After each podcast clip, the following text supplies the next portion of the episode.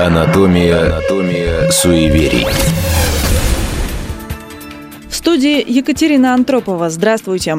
В этой программе мы обычно исследуем корни суеверий и традиций, но бывает так, что какие-то традиции зарождаются и приживаются прямо на наших глазах.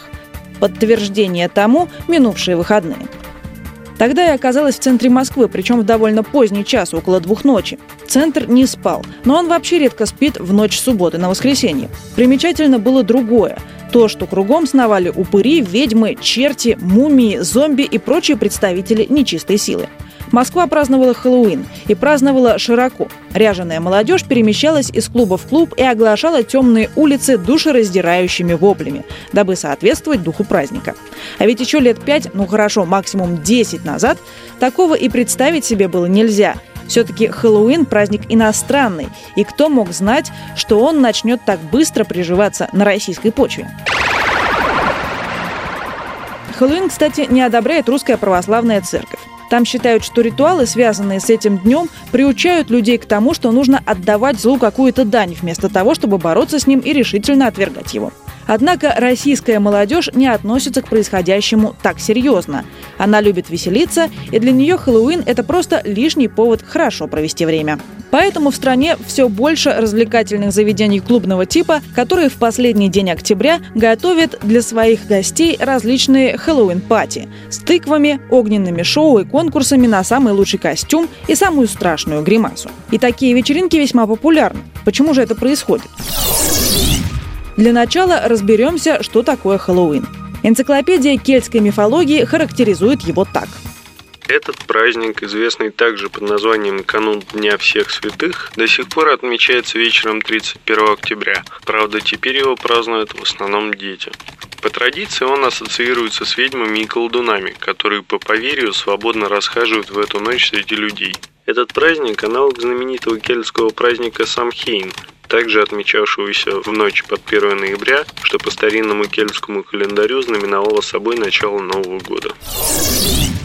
Кельты – это племена индоевропейского происхождения, в древности на рубеже Эр занимавшие обширную территорию в Западной и Центральной Европе. Интерес к кельтской культуре и стадия ее активного изучения началась в конце XVIII века, и тогда же появилась легенда о кельтской цивилизации – она рассказывает о мудрых друидах, поэтах, искусных мастерах и свирепых воинах, а в качестве образцов кельтской культуры, среди прочего, приводит орнаменты с завитушками. Специалисты, между тем, считают, что романтический образ кельтов с действительностью имеет мало общего.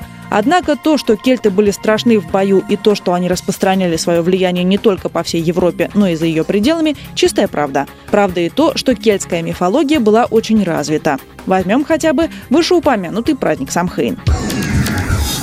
Самхейн был одним из главных праздников в году и был связан с переходом от теплого времени года к холодному и темному – зиме, которая воспринималась как смерть природы.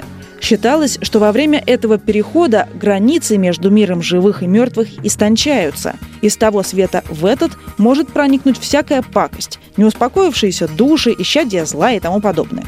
Беспокойных духов кельты боялись, но считали, что от них может быть и определенная польза. Например, они могут предсказывать будущее. Поэтому в Самхейн гадания были практически обязательной частью праздника.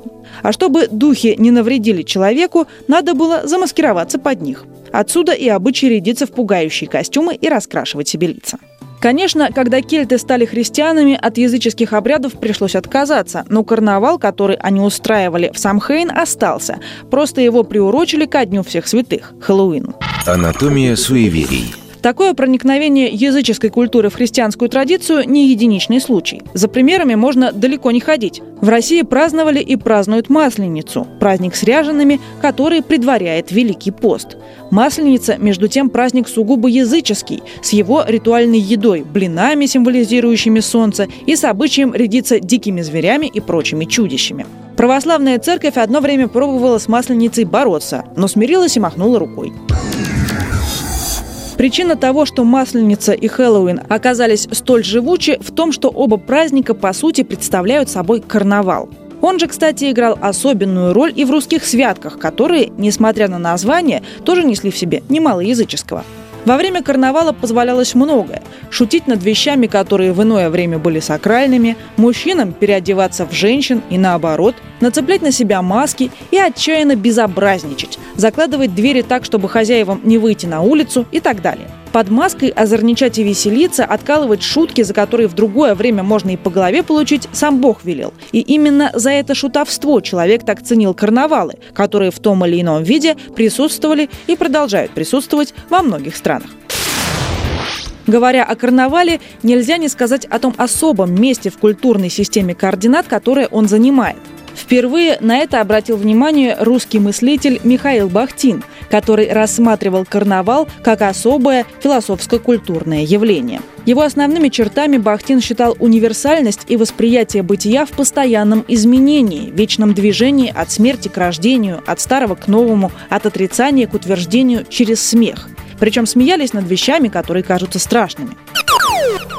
Карнавал позволял освободиться от страхов с одной стороны, а с другой – высвободить хотя бы и на время какие-то желания, которые обычно не поощрялись.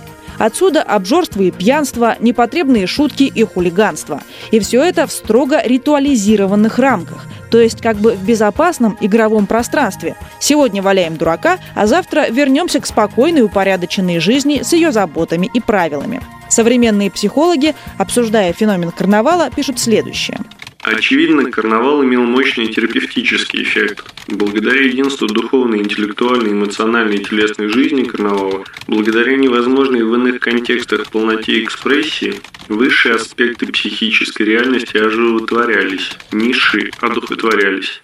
По мере же вырождения карнавально-праздничной жизни должны были формироваться другие социальные структуры, дающие такую возможность. И вот тут начинается самое любопытное в том смысле, что иных социальных структур по силе равных карнавалу, пожалуй, что и нет. И хотя карнавальная культура действительно утратила свою значимость, она не исчезает от того, что у человека по-прежнему есть потребность хотя бы на время освобождаться от привычных ролей.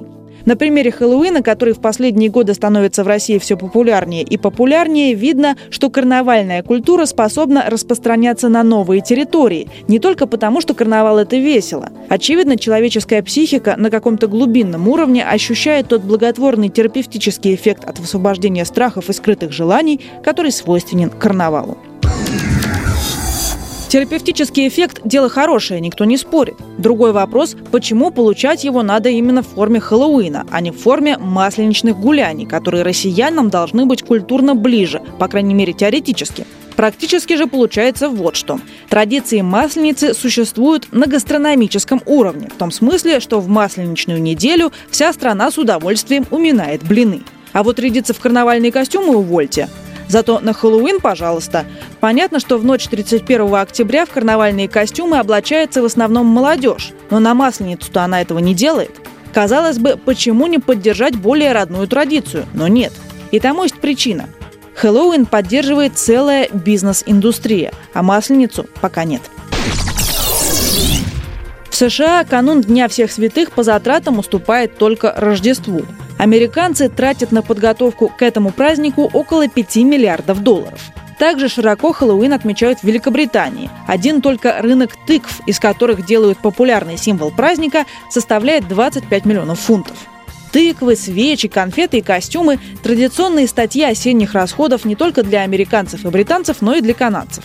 Кстати, о костюмах последние годы предприниматели сообразили, что в чертей можно одевать не только представителей человеческого рода. Так возникло еще одно бурно развивающееся направление Хэллоуин-бизнеса – костюмы для животных. Смех смехом, а одно это уже многомиллионный бизнес. А бизнес кровно заинтересован в том, чтобы развиваться, в том числе и осваивать новые территории, что, собственно, сейчас и происходит.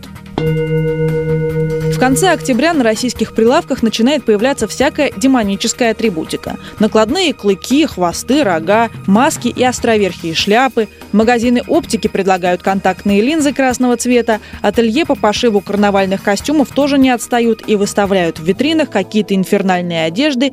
И люди клюют, ведь не только спрос рождает предложение, но и наоборот. Рынок не раз доказывал. Сегодня грамотная атака на потребителя способна заставить его купить товар, без которого он прекрасно обходился вчера. Очевидно, что эта самая атака на российского покупателя, в основном на продвинутую клубную молодежь, идет неплохо. Бизнес получает мощную подпитку от массового бессознательного. Люди по-прежнему нуждаются в карнавале как в способе освободиться от привычных ролей и примерить на себя различные маски. И Хэллоуин триумфально входит в нашу жизнь, несмотря на то, что эта традиция не является для России родной. Препарировать другие обычаи будем через неделю. С вами была программа «Анатомия суеверий» и Екатерина Антропова.